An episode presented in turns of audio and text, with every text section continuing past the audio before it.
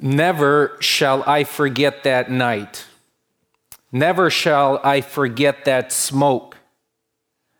Never shall I forget the small faces of the children whose bodies I saw transformed into smoke under a silent sky. Never shall I forget those flames that consumed my faith forever. Never shall I forget those moments that murdered my God and my soul and turned my dreams to ashes. Never. Those words were written by Elie Wiesel, a Holocaust survivor. He recalls to a time as a teenager when he was captive in a Nazi concentration camp.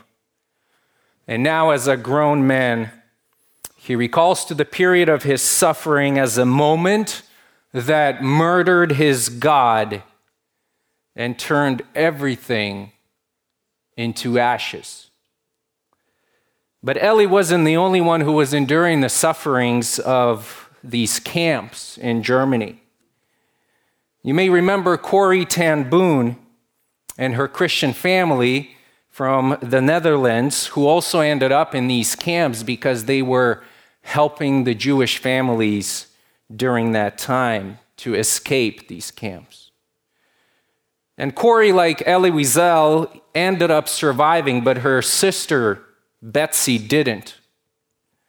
And before Betsy died, Corrie here recalls a time when she was laying by her dying sister, and Betsy asked her to move closer for Corrie uh, to move closer to her, and she whispered in her ear, and she says this We must tell them, we must tell them that no pit is so deep that he is not deeper still.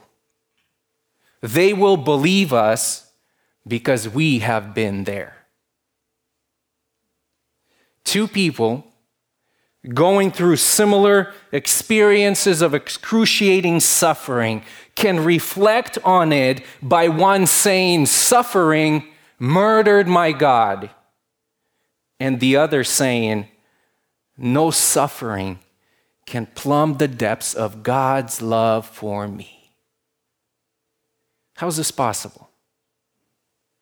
One experience extinguishes his hope in God, and the other inflames and fuels her hope in God. Now, this is the question that is before us in Romans chapter 8, verses uh, 18 through 30. Please open your Bibles to this passage, Romans chapter 8, as we will now, consider the next topic that Paul addresses. He's been dealing so far in the weeks that we've been looking at these verses, he's been dealing with our assurance, Christian assurance that all believers have of belonging to God. And his primary argument was you can be assured because his spirit is in you. As the spirit of life, he frees you from sin and from death. That's what he's been arguing in the first 13 verses. And now, as we looked at last week, as the spirit of adoption, he assures you, he assures us that we are children of God. And now in verse 18, we come to the new section. And this section here, it deals with this very difficult and perplexing question don't our suffering suppress our hope of assurance? In other words, Paul is not just trying to, you know, slide through and completely ignore the fact of the reality before us. They were going through suffering. We go through suffering. Paul is a realist. He, of all the people, understood suffering. Suffering with Christ and suffering as a result of a fallen world. And to that question here, Paul gives this radical answer. Instead of extinguishing our hope, suffering actually fuels our hope. It fuels our hope in God. And here's why the Holy Spirit within us, He reminds us that we are destined for glory, that what we experience today, now, this is not it. This is not the goal. The Holy Spirit within us reminds us that there is more to come, and what's to come is so much more heavier, is so much more glorious than what we experience that we need to be living in light of our future reality. A glory that pales in comparison to our current suffering. I want us to read, beginning with verse 16 of Romans chapter 8, to kind of set the context, and then I'll make a few observations about this text, but our verses for this morning will only be verses 18 through 22. Paul writes, The Spirit Himself testifies with our spirit that we are children of God, and if children, heirs also, heirs of God and fellow heirs with Christ, if indeed we suffer with Him so that we may be glorified with Him. For I consider that the sufferings of this present time are not worthy to be compared with the glory that is to be revealed to us. For the anxious longing of the creation waits eagerly for the revealing of the sons of God. For the creation was subjected to futility, not willingly, but because of him who subjected it in hope that the creation itself also will be set free from its slavery to corruption into the freedom of the glory of the children of God. For we know that the whole creation groans and suffers the pains of childbirth together until now. And not only this, but also we ourselves, having the first fruits of the Spirit, even we ourselves groan within ourselves, waiting eagerly for our adoption as sons, the redemption of our body. For in hope we have been saved. But hope that is seen is not hope, for who hopes for what he already sees? But if we hope for what we do not see with perseverance, we eagerly wait for it. I want us to read through verse 30. In the same way, the Spirit also helps our weaknesses. For we do not know how to pray as we should, but the Spirit Himself intercedes for us with groanings too deep for words. And He who searches the heart knows what the mind of the Spirit is because He intercedes for the saints according to the will of God. And we know that God causes all things to work together for good to those who love God, to those who are called according to His purpose. For those whom He foreknew, He also predestined to become conformed to the image of His Son, so that he would be the firstborn among many brethren. And these whom he predestined, he also called. And these whom he called, he also justified. And these whom he justified, he also glorified. You see, verses 18, or really 19 through 30, they function as Paul's proof for how weighty our glory is. He says, Your glory is great.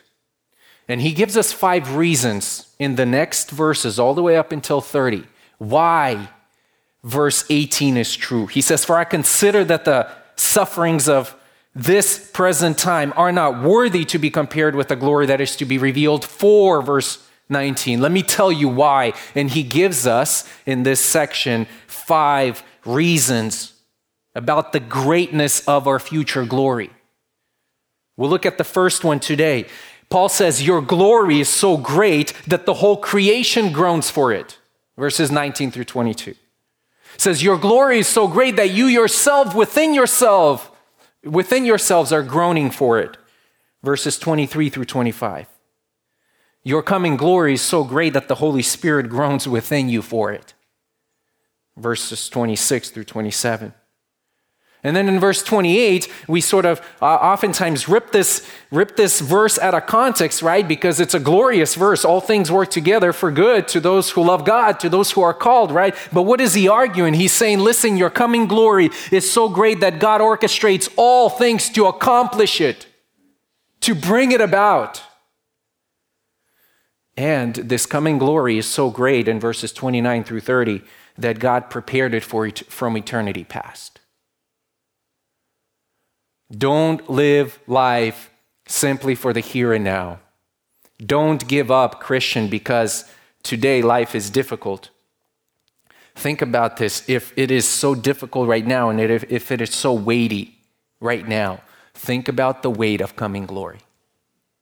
Think about how marvelous, that will be. So here's what our passage here teaches us this morning Christian, your coming glory is greater than your current suffering. It is so great that, as we see in verses 19 through 22, that the creation itself longs for it to come, longs for your glory. There's a, the truth here that Paul states that I want us to look at in verses in verse 18, the truth and then the proof. Truth and proof. Number 1, truth. Your coming glory is greater than your current suffering verse 18.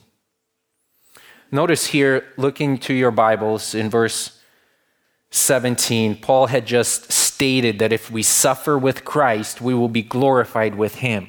And now he goes on to explain this relationship between suffering and glory. Right? Verse 17, he says, heirs also, heirs of God and fellow heirs with Christ, if indeed we suffer with him, so that we may also be glorified with him. Right? The verb here translated in verse 18, for I consider, is, is a mathematical term. It means I, I, I've done the math. Paul is basically saying, I've calculated, I counted the cost, and I count on this fact to be true. In other words, he's basically encouraging Roman church, Roman Christians, and he says, Listen, I have thought about it, and I have concluded that our present suffering does not compare with what we will share as God's children. Two plus two is four. That's how sure this is. It does not compare. He says something similar in 2 Corinthians chapter 4 verses 16 and 17. He gives this personal conviction of the same truth when he says, "Therefore, we do not lose heart. But though our outer man is decaying, yet our inner man is being renewed day by day. For momentary light affliction is producing for us an eternal weight of glory far beyond all comparison." Look with me at verse 18. For I consider that the sufferings of the present time are not worthy, are not worthy to be compared to the glory. Worthy and glory here, they are related to the ultimate or to the Old Testament concept of weight. Worthy comes from the commercial term that means to weight as much. And, and the word glory, as we've alluded to on a number of occasions, right, is also comes from a root word to means to be heavy in the sense of being valuable, like, like gold. And Paul is saying this that you may feel weighed down by the heaviness of your sufferings today. And many do. He doesn't want to discount that. However, the, the heaviness and the value of your glory will far outweigh all that you have endured so far and all that you will endure until you see the Lord. In other words, if you put all your sufferings in your life on the scale, right, it will be like dust compared to the, the weight of Mount Everest. It, it does not, it, it far exceeds, it eclipses that which you have right now. Now, what, what specifically does Paul say about our present suffering here. He, he says a couple of things, right? That these sufferings are diverse, and we see it in this chapter. What kind of suffering is he talking about? Well, they're diverse suffering. Certainly for Christians, one, one type of suffering that we are promised to endure is the suffering for Christ. Because you carry the name of Christ, you will be persecuted. In fact, Christ spent a great deal amount of time, right, to prepare his disciples and to prepare the church to, to expect right? If they persecuted me, they will persecute you. You will suffer for my name. So don't be surprised when suffering comes upon you. In fact, this is the, the idea here that we get in verse 17 is that we suffer with Christ, right? Our association with him and our allegiance to Christ will result in us being hated by the world. And so he prepares us for this reality. But it seems that Paul is not limiting the, this suffering to just simply Christian persecution. In other words, look at verse 35 with me. Later on, he will ask this question Who will separate us from the love of Christ? And then he goes on to enumerate some of um, these sufferings, right? Will tribulation or distress or persecution or famine or nakedness or peril or sword? So he highlights some of the, the things that, that we go through. He describes these diverse suffering that we experience in this life as a result of being what? In a fallen world, a world that is affected by sin. What are these sufferings? Well, it's the war. It's the war that breaks out in your backyard. It's the poverty that, that many find themselves in today. It's the broken relationships that we have to endure. It's the, it's the loss of a child through miscarriage. It's your unemployment. It's maybe seeing your wayward son not serving the Lord and, and you're suffering as a result of that. It's your cancer, your loneliness. I mean, it could be all host, whole host of headaches and pain that we go through in this life. In other words, believers in Christ, we're not exempt from the suffering that everybody else experiences in this life because we live in a broken and a fallen world. And Paul is realistic, right? There, there, there's no reason to think that we will be freed from all of these troubles when we come to know the Lord. In fact, I think Jesus states the opposite of that reality. You will suffer more.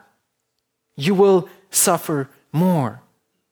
And yet, our suffering is radically different from the unbelievers.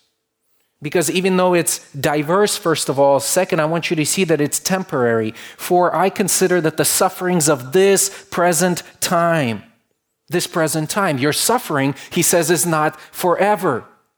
And he links these sufferings to this present, old, sinful age, which began after Adam sinned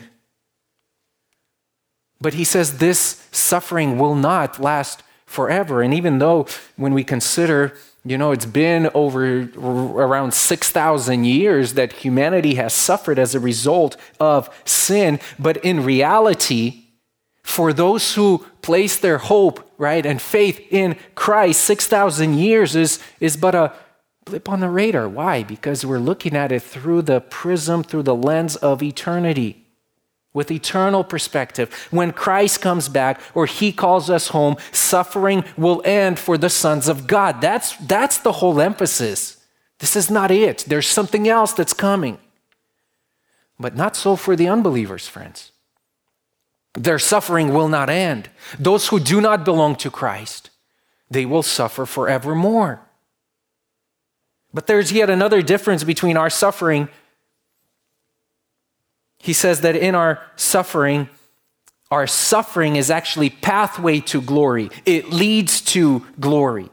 When we suffer with Jesus, co-suffer according to verse 17, meaning that if we experience the same lot as the son of man, right, as the man of sorrow as he is called, had experience eh, living in this broken world, we will also experience what the Son of God experienced, and that is glory. If you identify with Christ in his suffering, you will for sure identify with Christ in his glory. Suffering leads to glory.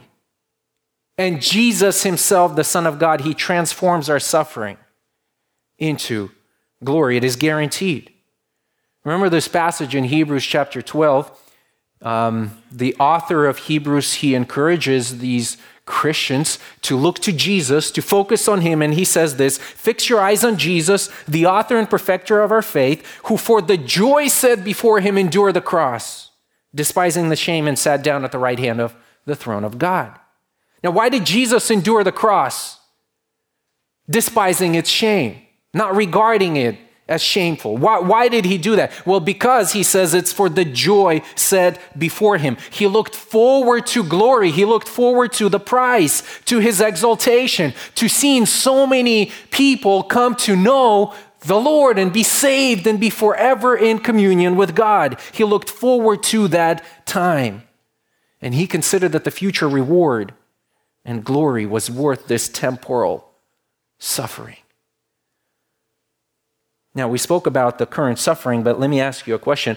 What could be so great and what could be so glorious that could eclipse and that could outweigh our present suffering? Because I know that there are people who are suffering greatly. So, what could be so glorious and so weighty? Well, the answer, I think, is found in verse 29. If you go to verse 29, when, Paul uses the word glory for us here on multiple, multiple times in, in this section, he's thinking about our future Christ likeness. He's talking about longing and anticipating our future Christ likeness. We will be conformed to the image of his son. He's not just talking about longing to be in heaven, to be away from suffering, right? In a better place. You know, we oftentimes hear this. He's in a better place right now. He's no longer suffering. That is not what Christians look forward to. That is not the glory, even though it's included in that. But the, the goal, right, and the, the prize that we're looking forward to is, Paul says, what God had planned. And his plan is so that we would be conformed to the image of his son. One day, all of God's children will be like Jesus in righteousness and perfection. That is glorious. That is the weight of glory, friends. And as, as Christians, we must see with the eyes of faith that what we have been promised as God's children so far outweighs temporal suffering that we are more than willing to endure present struggles in this life while we await for that call. And the encouragement here is that, listen, no matter how deep your pit that you find yourself in, you will never be separated from the love of Christ. That's where He leads, that's where He goes. It doesn't matter. Why? Because the love of God goes deeper still. Nothing will separate you from that goal. And Paul's argument is if that glory is so great, well, then it's worth it. It's worth it. We must conclude, friends, today that the sum total of our suffering in this life is dust compared to the glory that is promised to us the glory of being conformed to the image of Jesus Christ. We, we all understand this principle. We all work with this principle. Maybe you are attending college or, or maybe graduate school, right? And you're spending countless hours studying and, and you're spending thousands of dollars to earn your degree. Why? Because you know that the goal is worth it. The goal of getting that job that will then pay off all the sweat that you're putting into it now. If your parents, right, you're, you're homeschooling your children maybe, you believe that you are the best teacher for your children and you want to invest your time and energy into them. And it's hard.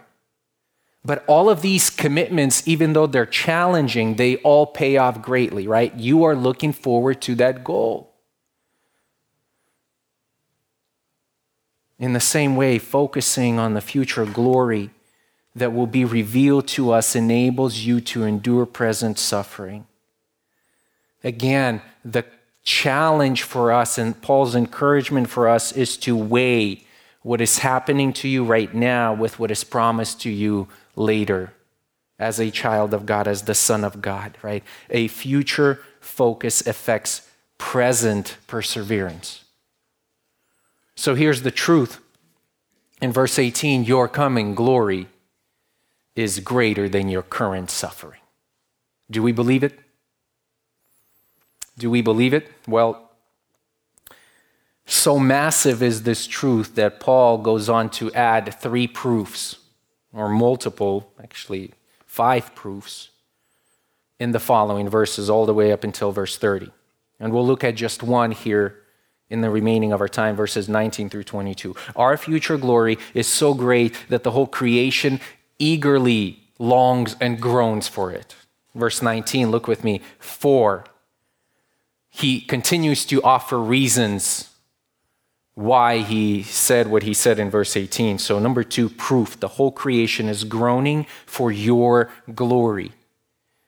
Groaning for your glory. He introduces here in verse 19 or in verse 22 really the concept of groaning right in verse 22 says that uh, creation is groaning in verse 23 says that we are groaning believers christians are groaning and finally in verse 26 he speaks of the groanings of the holy spirit really this word groaning this whole concept kind of glues this whole section together what is groaning well, groaning is this deep uh, inward murmur. It's this moan almost, right, in response to your suffering. It's, it's sort of a, um, a cry that cannot be verbalized. You're in such great pain that you can't even detect what you're saying. You're groaning, you're responding to the suffering and it can't even be verbalized. It's a cry. And Paul says that in verses 19 through 22, this physical creation here, he almost like personifies it. And he says that this physical creation is in this groaning state right now, waiting for something great to happen. Creation groans. What is included in this creation? who is groaning. Well, in verse 23, Paul, you will notice that he says, We ourselves. So he separates the believers from this first section, the creation. So it, it doesn't include the believers.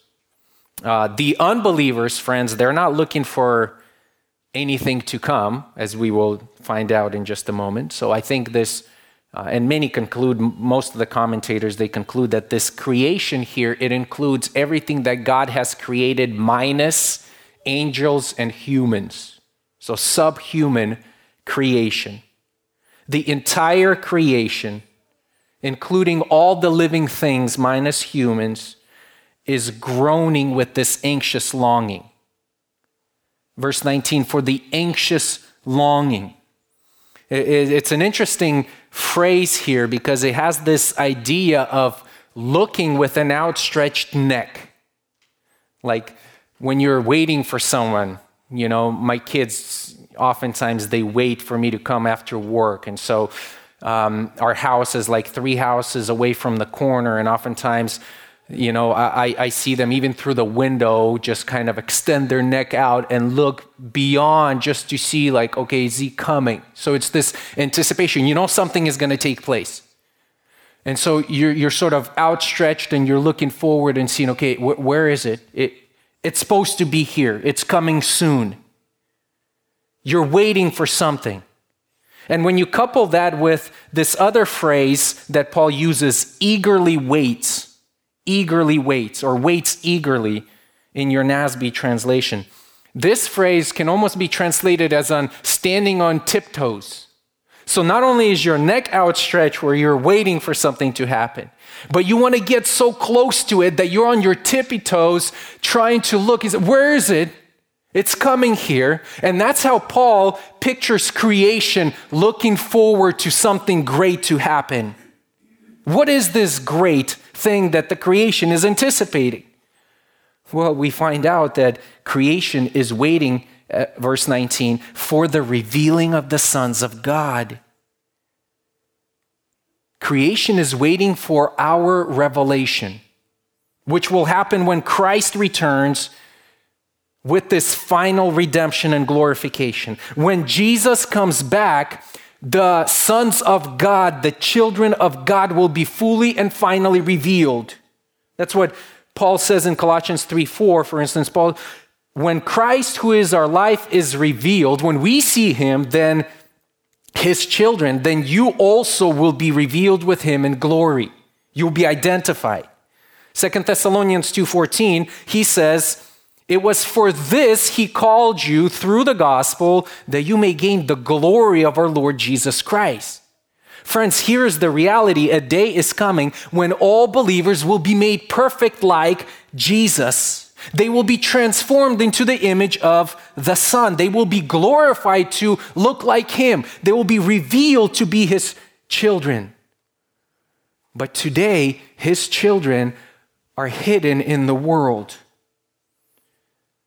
I don't think it's a surprise, right, that we don't often we don't often look like Jesus. The sons of God don't often look like Jesus. Like we suffer and we still sin. But a day is coming when we will graduate into glory with no more suffering, no more sin that we will have to deal with, no more death. We will experience total freedom. That's what he goes on to say. We'll be set free. We will be set free as children of God. Now, why is this creation that is personified as this man sort of on uh, tiptoes and, and with an outstretched neck looking forward to this revelation? What is the reason? Well, he gets into it in verse 20. He gives us the reason for creation's groaning. And he says this that, you know, creation today is not what it was created to be, is not what it was intended to be. The groaning of creation is the result of man's sin, for the creation was subjected to futility, not willingly. It is subjected because of our sin. Adam, friends, he did not consult. We just read Romans or uh, Genesis chapter 3. He did not consult, for instance, with the animal world, nor did he discuss his decision to disobey God with the rest of creation. Creation did not choose to suffer or the suffering for itself. Like, yeah, blessing or, or suffering, you know, blessing and curse. What would you like? It did not have that chance. Unwillingly, not willingly. Man chose.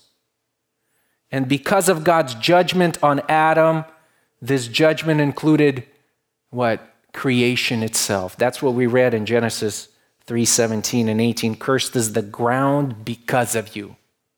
Because of you on your account. In toil you will eat of it all the days of your life. Both thorns and thistles it shall grow for you, and you will eat the plants of the field. Friends, violence and death even in the animal kingdom, they are not, they are the result of the curse. It wasn't created this way.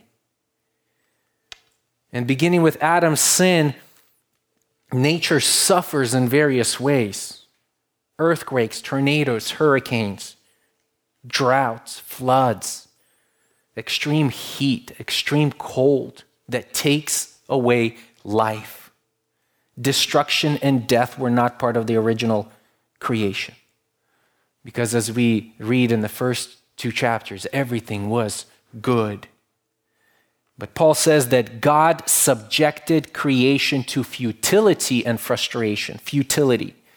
It means that no matter how hard you try to avoid corruption, you just can't. You can't succeed. And creation is trying to avoid death, but it can't. There's this sense of helplessness and, and hopelessness. And we experience that in our lives. Like we, we buy a house, brand new house, and soon termites find their way to the house and they start destroying your house. If termites don't destroy it, then hurricanes come and destroy it, or earthquakes, or floods, or something else. Why? Because creation is in pain our brand new cars, no matter how new they are, in just a matter of time, they begin to leak. Rust begins to work away at the metal. Sooner or later, that brand new car, just a few years later, finds its way in the junkyard. Why? Because of corruption, because of futility.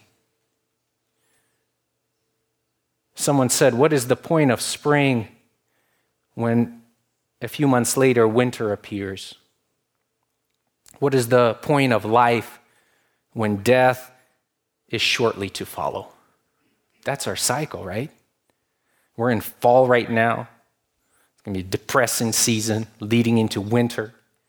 And then we all look forward to spring. Life, life, great. And then summer comes and the sun comes out and scorches everything and everything dies and we go right back into fall. And year after year, decade after decade, millennia after millennia, we experience this because this creation was subjected to futility, but not all is lost, friends, because look at verse 20. He, God, subjected it in hope. In hope. The hope of creation's eager longing, verses 21 and 22. God subjected creation in hope. What hope? We read about that hope in Genesis 3:15. Friends, even in the midst of this first confrontation, when man refused to obey God's orders, when he thought that he knew of a better way, that even in the midst of judgment God pronounces a blessing in Genesis 3:15. And he says, there will come a seed and that seed will crush the serpent who, had, who has caused this whole mess. And we know who the seed is. Jesus is that seed, right? The hope is that he would come and that he would take on human flesh to restore what the first human had lost. And because of the work of Jesus Christ in his life, death, and resurrection, we have a sure hope of being revealed as children of God. And the creation is anticipating this very reality for our revelation. Why can't creation fulfill its purpose the way it is right now? Because of sinful human beings. That is the point because of sinful human beings. It was perfect before man sinned and, and put everything in chaos.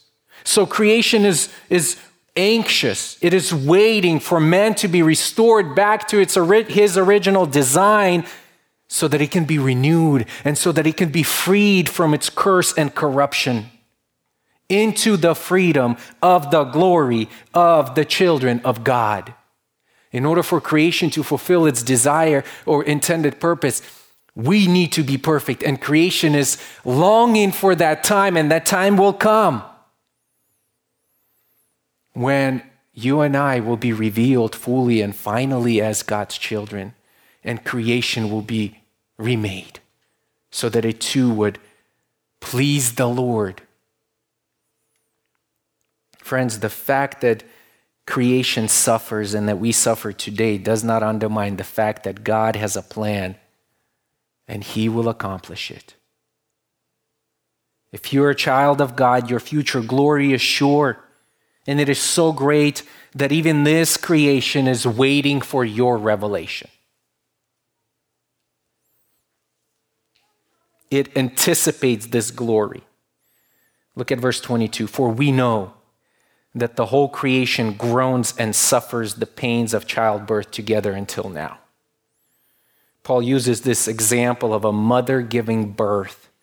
These groans, they're not death groans, but they're groans that are about to bring life.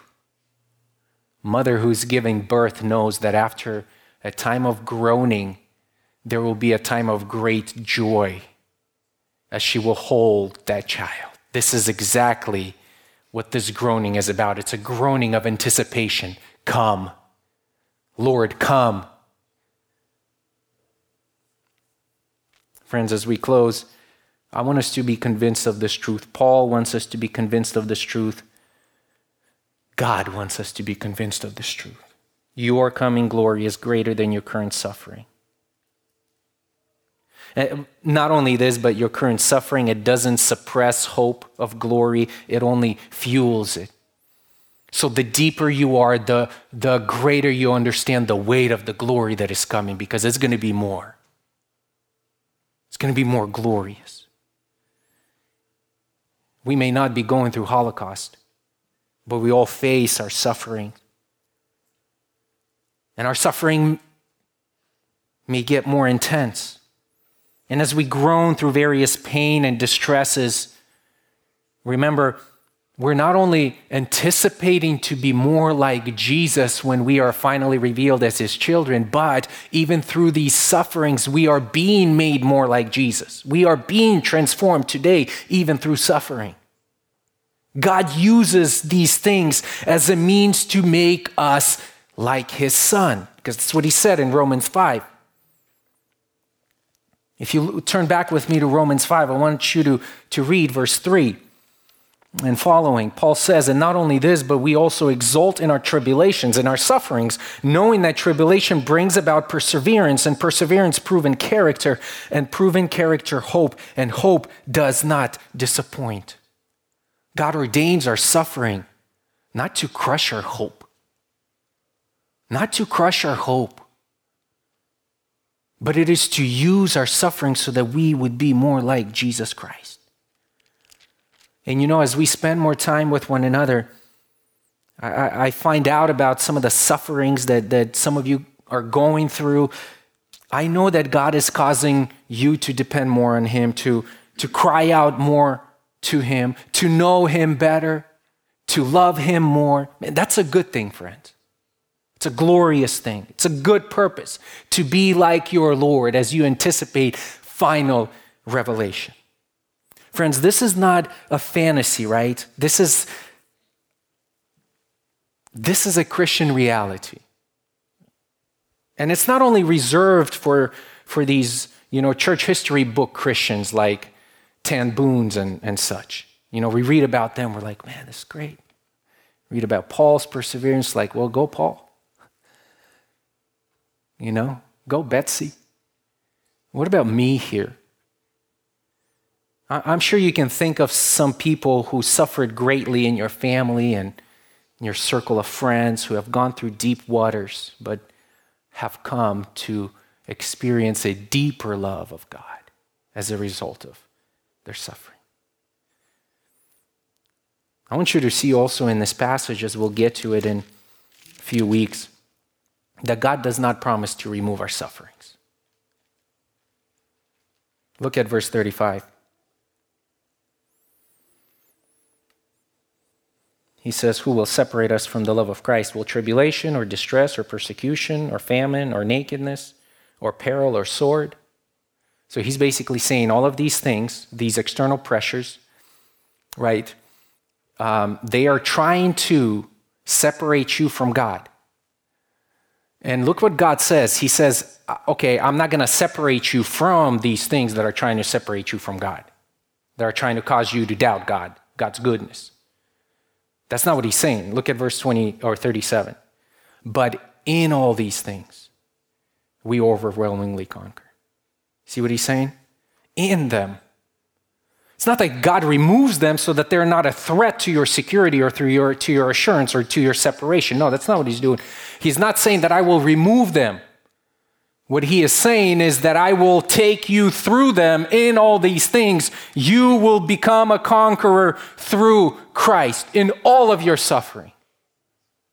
You will become a conqueror. He doesn't promise to remove, he promises to make you victorious through them. Christian, your coming glory is greater than your current suffering. And as we look at creation around us, creation itself is anticipating your own revelation so that it too can get renewed. And that's glory worth waiting for. To be like Jesus Christ, right? Let's pray. Father, we thank you. Our hearts overflow with gratitude, with gratitude to you because of your promises to sustain us through the deepest struggle, through the deepest pain, deepest suffering. I pray, help us, Lord, to live this. First, to affirm it in our heads, in our minds, but also, Lord, as we go through these things, as you bring us into various valleys, that we will trust you. We would walk with you, and that we would truly experience your love at a deeper level knowing that it is not cause to be alarmed, but a cause to anticipate a heavier glory. And so look forward to and keep fighting and keep going. Thank you that you promise us victory in your Son, Jesus Christ. May we forever be thankful. In his name we pray. Amen.